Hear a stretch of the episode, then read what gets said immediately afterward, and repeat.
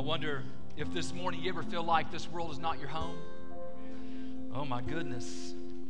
I have a word for you. The Bible calls you and me elect exiles.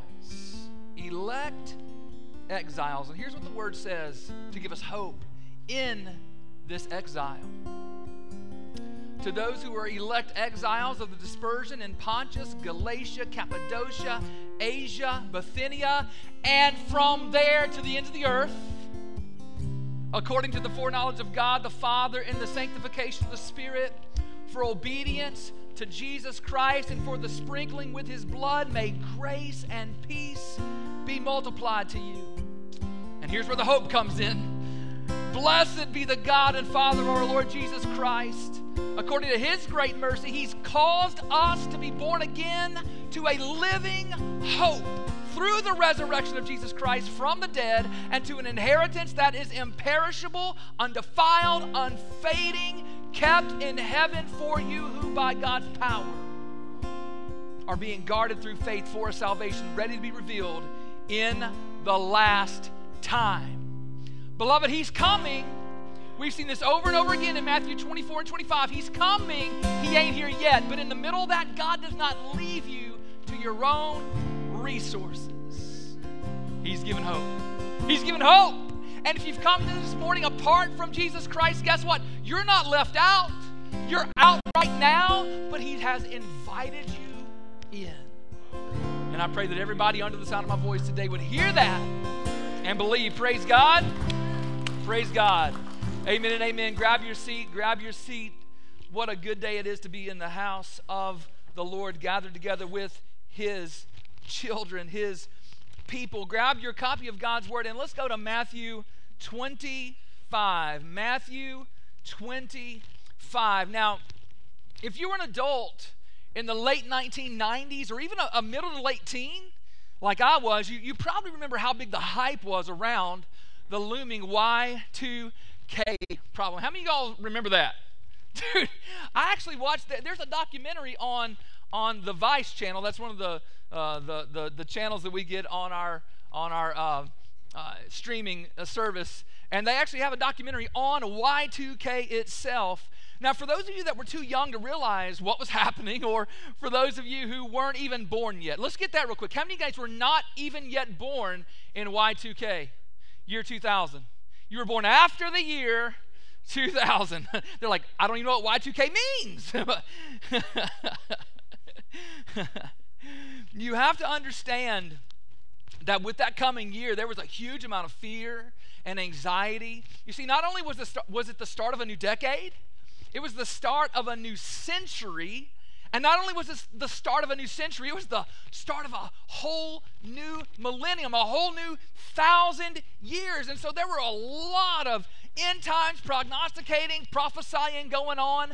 But on top of that, and even more widespread than that, a lot of the anxiety was driven by what was called the Y2K problem, which had to do with a glitch in computer programming. You see, when computers, when they when they were made, um, when they were made, in, in the mid 1900s, they, they had very little storage. In fact, the first computer I ever personally bought for college, 1998, it had a huge hard drive, 30 gigs. 30 gigs, right? Your phone has maybe four, ten times that much now, right? But at that time, and those of you who had a computer even earlier than like 1998, you remember you had much, much smaller uh, uh, uh, uh, hard drives, so you had so little storage. And so programmers did everything they could to save space. And one of the ways, believe it or not, that they did this was to use only the last two digits of the year on all of its dating. So instead of the full year, 1980, in their programming, they just used the last two numbers. They just used 80, for instance. That practice it persisted as computers became more ubiquitous and more central to the everyday lives of people, and businesses and governments, agencies and institutions, even families became more and more dependent upon the computer. And because programmers had only used two digits for the year, these computers had no capacity to go past 99. when the year turn from 1999 to 2000, there was fear that all the computers in the world revert back to zero zero and have a complete programming failure. Hence the Y2K problem. The fear is that, or was, that, that banks would fail. I mean, planes they feared would even just fall out of the sky. Electricity and phones would shut off, and all other sorts of mass catastrophe and chaos. The first major warning about the Y2K problem came in 1993 with this huge article by programmer Peter de Jager in Computerworld magazine. It was called Doomsday 2000. and the hype it grew and grew and grew from 1993 and along with that people's anxiety grew and grew and grew and some people began to stockpile resources food water and guns and ammunition to keep other people away from their food and water and all of the survival items it was a wild time leading up to Y2K but thankfully people began to make significant efforts to fix the Y2K problem before Y2K came and and, and, and as Y2K came, folks, we were honestly, we were kind of unsure what would happen. And as the year 1999 came to an end, it seemed like all anybody talked about was Y2K's coming. And I still remember so vividly being at a party New Year's Eve with all my Christian camp friends uh, at, our, at our camp where we worked. New Year's Eve 1999 as the new year Y2K got closer and closer I have to admit I was I was a little bit anxious but we did like we always do as we get close to the end of the year, you begin to count down, right? 10, 9, 8, 7, 6, 5, 4, 3, 2, 1. And at that very moment when we started to say, Happy, all the lights went out. Every single one of them. We were in pitch darkness, and my stomach began to sink, man. I mean, I, I kind of began to panic a little, and then all of a sudden, the lights came back on. Turns out that one of the uh, camp pranksters had snuck back to the uh, breaker box and they flipped off the electricity as a joke. Turned out that Y2K was no big deal at all, right? All that hope, Y2K is coming, Y2K is coming. All hype, no substance. Everything was fine. Everything went on as usual. But as we come to the end of this Olivet discourse here, there's been a lot of hype. Jesus is coming. Jesus is coming. Jesus is coming. I need you to understand that the coming of Jesus Christ is not going to be like Y2K in that regard. Yeah, everything we've heard over the, the, the last two chapters, 24, 25 of Matthew, yes, he's coming, but when Jesus does indeed come, hear me well, all the hype will be well founded. In fact, we'll not have hyped it enough because when Jesus comes again, everything, and I mean everything, will change. Life will never be the same again. And here, as we come to, the, to this last parable, the reality of the second coming of Jesus Christ, it bursts forth. In fact, one could argue that this last section is not a parable at all.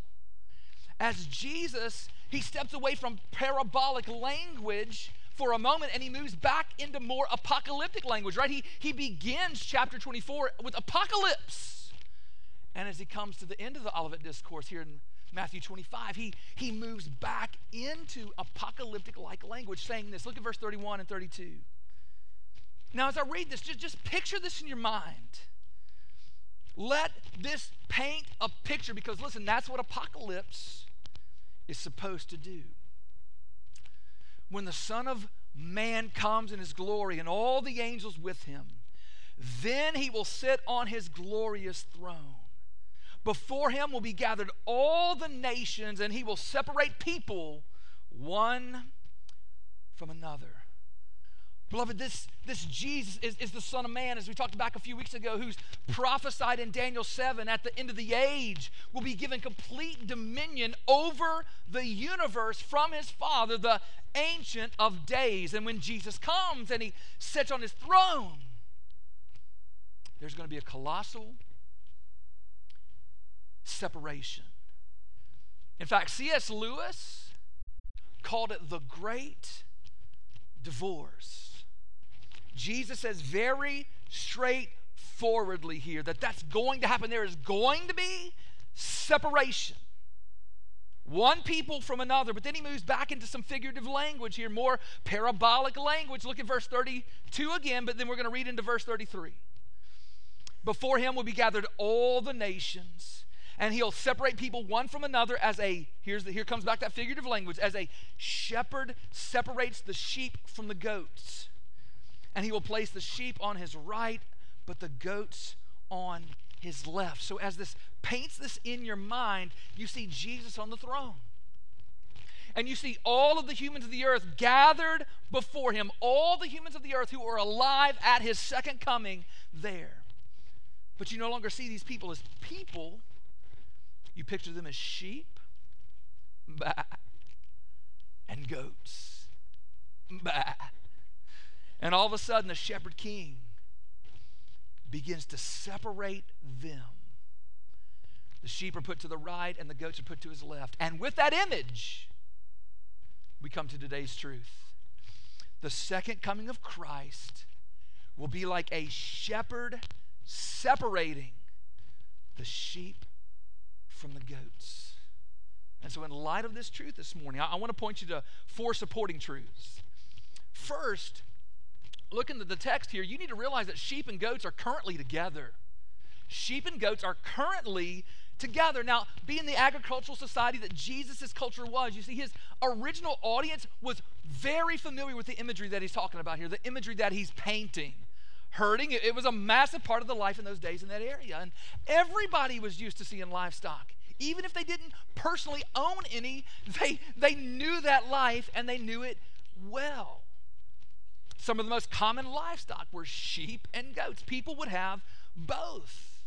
Now, from a living goat, you can get lots of things, but mainly milk. And they would turn that milk into various dairy products. And then, of course, not just a living goat, but from a dead goat, you can get some things too. You can get their hide and, and you can get their meat. And you can get all that from a sheep as well. Did you know that? You can get all that from a sheep as well. But the sheep come with a bonus wool wool. And that was the primary reason for having sheep. And because of that, sheep were more highly prized. But people would have both, and they would graze the sheep and the goats right out there in the pasture together. In fact, depending on the breed, they often looked quite a bit alike, similar in appearance. You say, well, I thought goats had hair and, and sheep had wool. Well, guess what? There are there are hair sheep as well. There was a whole flock of hair sheep behind our house. The guy behind our house in Bowling Green had hair sheep. And from a distance, they, they really look similar in appearance. Even if you get up close, sometimes, depending on the breed again, they may be hard to distinguish. Now, in this parable, the sheep and the goats, they represent the people of the earth. The sheep represent the blessed people of the earth at Jesus' second coming. And the goats, they represent the cursed people of the earth at Jesus' second coming. And so, right now in this age, sheep and goats are together. We are intermingling the blessed and the cursed. When we go to the pig after church, there will be sheep and goats there. When you go to work on Monday or to school on Monday, there will be sheep and goats there. When you gather together for that concert or, or that, that athletic event, there will be sheep and goats there. And beloved, we want to be honest, even in this room this morning. There is an intermingling of sheep and goats. Just like the pastures outside of Jerusalem in Jesus' day, sheep and goats grazing together, and as people, they are together today. And it's hard sometimes to tell them apart, especially from a little bit of distance. But that brings me to the second supporting truth this morning, which is this is that sheep and goats will be separated when Christ returns. Now, grazing sheep and goats together was, and that, that is normal, okay? That's, that's normal shepherding practice, but the same is true for separating them. There was, that was just something common that had to be done. In fact, it, it may have been done daily as the sheep and the goats were grazing together as the end of the day came, especially during certain points in the year. They had to be separated for the nighttime because goats were more susceptible to cold. So they had to be put in a, a, a warmer place for the night. So while there was a togetherness between the sheep and goats, by much of their lives, there was coming a separation. And I have to tell you this morning the same thing is true for human beings. We, as sheep and goats, the blessed and the cursed, are together now, but when Jesus Christ comes again, there will be a separation. The sheep will be put on his right, representing the hand of favor and acceptance. And the the goats will be put on his left, representing the hand of disfavor, the, the hand of rejection. Look at verse 34. Then the king, this shepherd king, will say to those on his right, Come, you who are blessed by my Father, inherit the kingdom prepared for you from the foundation of the world. There's that blessedness, church. Now skip down to verse 41. Then he'll say to those on his left, Depart from me, you cursed, into the eternal fire prepared for the devil and his angels. Now, as I hear this teaching here, it reminds me very much of a parable that Jesus told earlier in his ministry, found in Matthew 13. It's a parable that you know well. Matthew 13, 24 through 30. Some call it the parable of the weeds, others call it the parable of the wheat and weeds. You probably know it best as the parable of the wheat and tares. Here's what that parable said.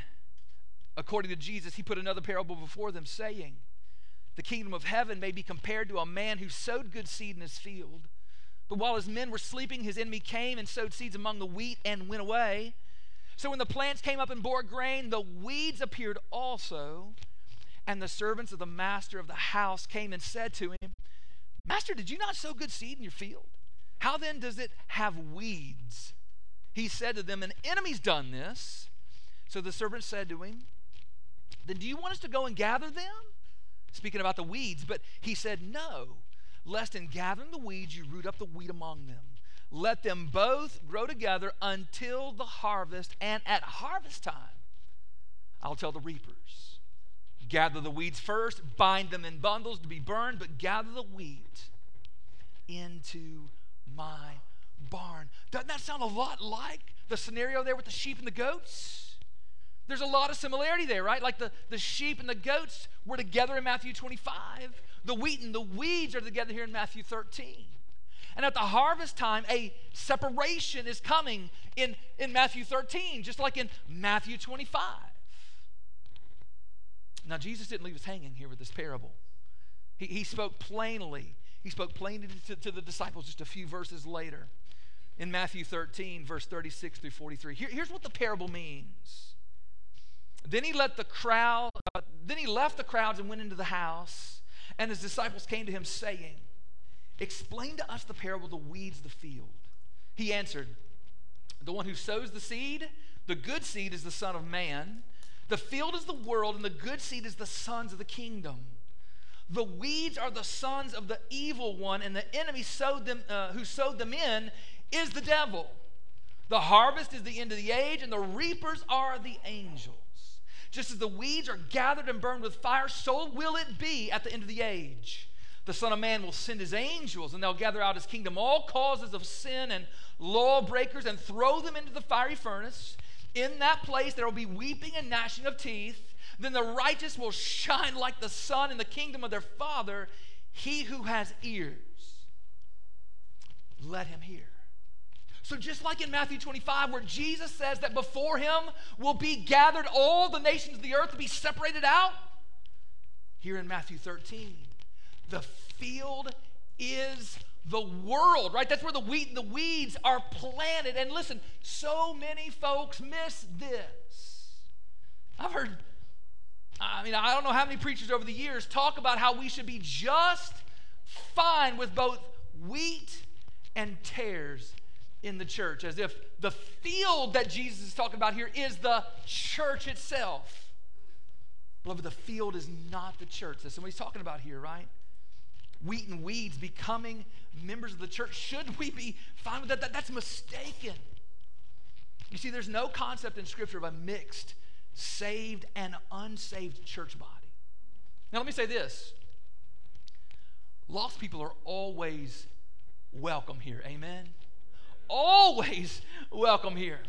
We love when someone that doesn't know Jesus comes in amongst us. This we want you to feel at home, but listen to me.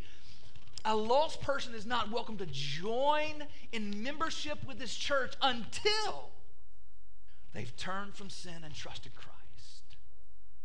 And when a person who has professed faith in Christ turns away from Christ,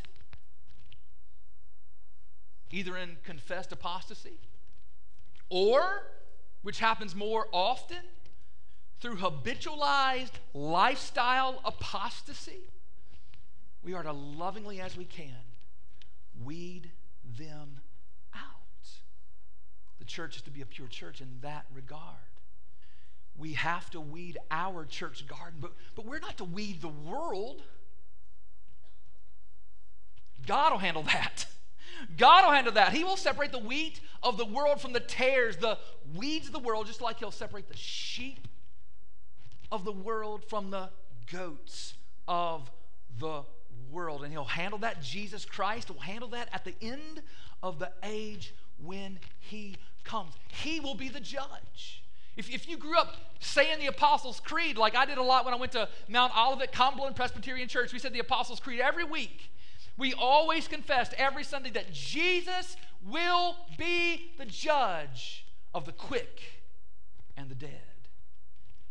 2 Timothy 4:1 tells us that. The Holy Spirit, through Apostle Paul, describes Jesus this way. He says, I charge you in the presence of God and of Christ Jesus, who is to judge the living and the dead, and by his appearing and his kingdom. So when Jesus Christ comes again, there's going to be a great separation, a great divorce of the sheep and the goats. And, and while it's not emphasized here, like it has been in the previous passages we've looked at here in these two chapters, his coming and this separation will be sudden. And it'll be decisive. When you least expect it, and it'll be decisive. No second chances when Jesus Christ comes again, when he separates the sheep from the goats. But that begs the question then what, what makes a sheep and, and what makes a goat? How does one know he's a sheep and, and how does one know that he's a goat? Well, that brings me to the third supporting truth this morning, which is this sheep and goats will be divided based on faith evidenced by works for Christ. Let me say that again. Sheep and goats will be divided based upon faith evidenced by works for Christ. Look what the text says here. You see, after telling the sheep their fate, Jesus gives them the reason. Right there in verse 35 and 36. He says, For. That, that, that's because, right? That's a, this is a causal statement. I said this, enter in to the kingdom that, that, that's been prepared for you. Because, for I was hungry and you gave me food. I was thirsty and you gave me drink. I was a stranger and you welcomed me. I was naked and you clothed me. I was sick and you visited me. I was in prison and you came to me. And honestly, it, it confused the sheep in this, in this parable here. Look at 37 through 39. Then the righteous will answer him, saying, Lord, I mean, I, I love what you're saying, Lord, but, but when did we see you hungry and feed you? Or thirsty and give you drink? And when did we see you a stranger and welcome you, or naked and clothe you? And when did we see you sick or in prison and visit you? In other words, listen, listen, King, we never did any of what you just said to you. But notice the king's reply in verse 40. And the king will answer them Truly I say to you, as you did it to one of the least of these my brothers did it to me. Ah, church, there's the key. Did you see the key? There's the key. They were serving the king indirectly. Now, they weren't directly serving the king, but when they served the hungry, the thirsty, the stranger, the naked, the sick, the imprisoned, the king counted it as service to him. He said, The least of these, even the least of these, are my brothers. even the least of these, those who are in the kingdom, right? That word brothers there is a technical term in the New Testament to talk about those who are in the church family. And beloved, listen, we are supposed to be good to the world, but we are especially to be good to one another here. You know what I'm saying? That, that, that's, that's Bible, that's Galatians chapter 6. Do not grow weary in well doing. Bless those who are outside the church community, but especially bless those who are inside the church fellowship. And as you do these sorts of things, the least of these brothers and sisters in this church and these brothers and sisters in our sister churches and extending to the ends of the earth, you do it to Christ. Now, along with your brothers are also your neighbors, right? Those who are not in the community of Christ, but they are in your community right? Uh, we, don't, we don't turn away from them. We, we help them, we bless them, the least of them. But ultimately, we especially are good to those who are brothers and sisters of Christ. And the king said, When you did those things to the least of these, you did it to me. They had shown compassion and love and sacrifice to the least of these. And the king said, When you did it to the least of these, you did it to me. But here's the thing he says the very same thing to the goats after telling them their fate. Look at verse 42 and 43. Why are you being put out? Why are you being put on my left instead of on my right? Look at verse 42 For I was hungry and you gave me no food. I was thirsty and you gave me no drink. I was a stranger and you did not welcome me, naked and you did not clothe me, sick and in prison and you did not visit me. And again, just like with the sheep, this confused the goats. Verse 44 they also will answer, saying, Lord, oh my goodness, Lord, when did we see you hungry or thirsty or a stranger or naked or sick or in prison and did not minister to you? In other words, Lord, if we had known it was you, we would have done everything for you. Look at verse 45.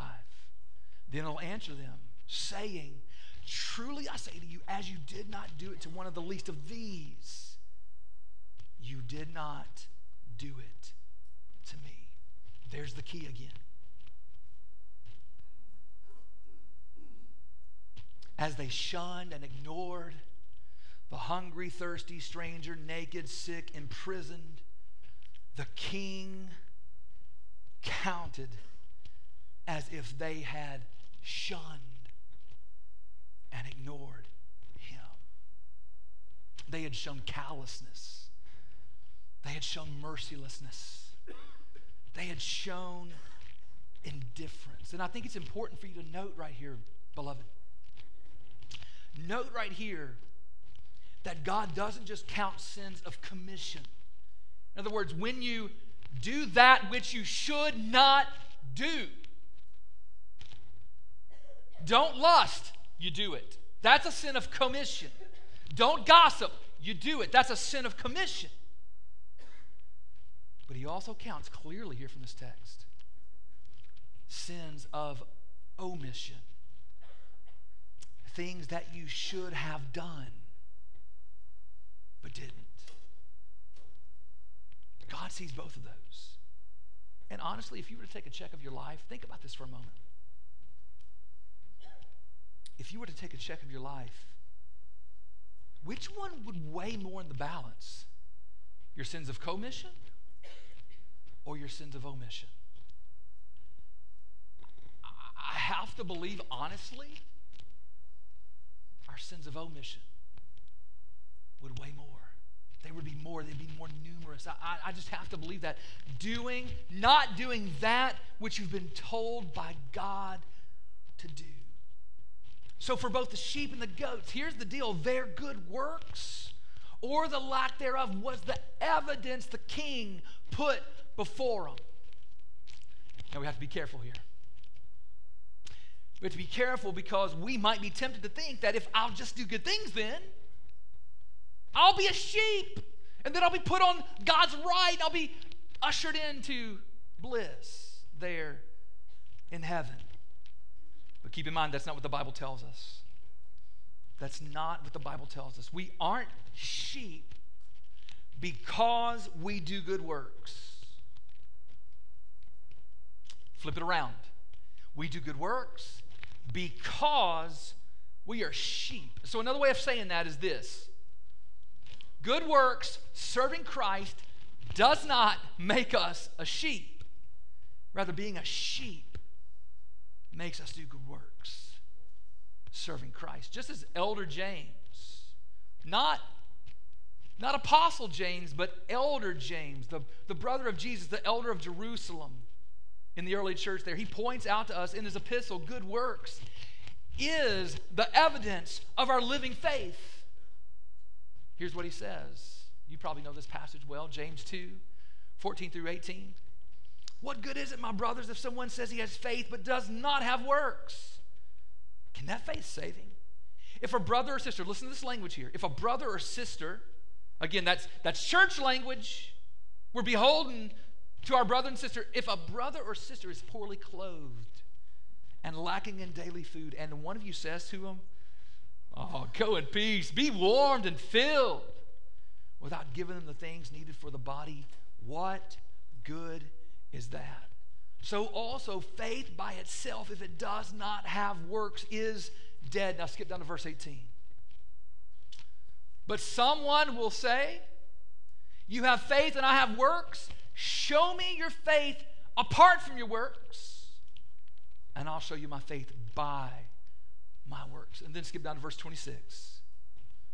For as the body apart from the spirit is dead, so also faith apart from works is dead.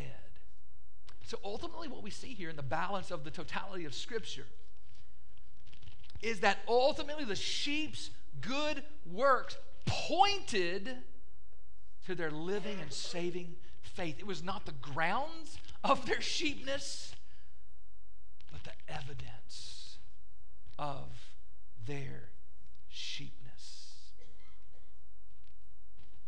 And vice versa for the goats. They were not goats. Because they didn't do good works, they didn't do good works because they were goats. And again, their lack of, of good works pointed to the nature of their hearts and made it abundantly clear. So, beloved, sheep and goats will be divided based upon faith evidenced by works for Christ. And here's the final supporting truth I want to point you to this morning concerning the second coming of Jesus Christ when this king is going to separate the, the, the, sheep from the goats, this shepherd king. And here it is for sheep inherit the eternal kingdom, while goats inherit eternal fire. Don't miss where their separation takes them. It's not like, uh, I mean, you know, big deal. I mean, I'm a goat. Uh, you know, big deal. I'm a sheep. No, it is a big deal. Look at what the passage says here. Look where their destinations are once the separation happens. Verse 34, Matthew 25, 34. Then the king will say to those on his right, Come, you who are blessed by my Father, inherit the kingdom prepared for you from the foundation of the world. So, beloved, there it is. It's heaven. And it'll be forever, it'll be eternal, conscious delight. Now, skip down to verse 41. Then he'll say to those on his left, Depart from me, you cursed, into the eternal fire prepared for the devil and his angels. And so, dear one, what, what is this describing? It's, it's describing hell. And it's going to be forever, eternal, conscious torment. And to make sure that we have the thrust of the passage, Jesus closes out reiterating this reality there in verse 46. And these wicked ones he's talking about here will go away into eternal punishment, but the righteous into eternal fire. This is what's going to happen at the second coming of Christ. It's going to be like a shepherd separating the sheep from the goats. So, this morning, here's the question that every single one of us must ask ourselves this morning. Here it is Will I be with the sheep or the goats when Christ returns. Listen, there's going to be a separation, a division, and here's the dividing line. I can tell you right now what is going to be in the dividing line. What you do with Christ. That's the dividing line, right? Every person who'll turn from sin and hatred of their sin and, and to Jesus in faith and love will be with the sheep. Jesus said it this way in John 10 27 and 28. My sheep hear my voice, and I know them, and they follow me. I give them eternal life, and they'll never perish, and no one will snatch them out of my hand. So I say to you this morning Are you part of Jesus' sheep? And if you're not, let me, let me ask you this question Do you want to be? Do you want to be? Have you heard his voice? Then run to him, trust in him, know him, follow him with all the delight of your heart, and do all the good works he's prepared for you. Not for your salvation, but because of your salvation. And then you will hear from the shepherd king Jesus when he comes and sits on his throne. Come, you who are blessed by my Father, inherit the kingdom prepared for you from the foundation of the world. But if you do not, listen to me closely. If you do not turn from sin and trust in Christ, you will hear from the shepherd king when he comes back and he sits on his throne. Here's what you're going to hear Depart from me, you cursed, into the eternal fire prepared for the devil and his angels.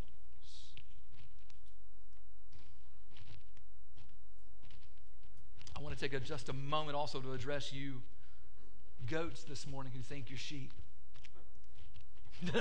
I don't even know. I don't know any other way to say that.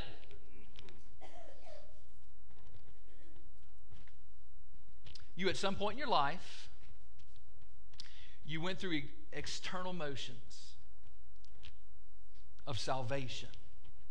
You went through the form of outward salvation, but there is no internal reality of salvation in your life. And here's the deal you know it. You know it. You have no taste for God and the things of God. You follow your flesh instead of the Holy Spirit. Your heart is full of judgment and indifference instead of compassion and action. You're a hypocrite. And you know it. The reason you do these things is not because you're a struggling sheep. You do these things because you are a goat. You're a goat pretending to be a sheep, and again, you know it. But today's an opportunity for you. Oh, by the grace of God, listen to me, goats. Listen to me. Do not further harden your heart today. Turn from sin. Jesus saves hypocrites too. Amen? Jesus saves hypocrites too. And if you'll turn from your hypocrisy, turn from your false profession, turn from your goatness, Christ will gladly receive you into his arms and into his fold this very hour. And then you too will live for Christ as a sheep and as a sheep ought and be among the sheep on this coming. The second coming of Christ will be like a shepherd separating the sheep from the goats. Are you ready for his return?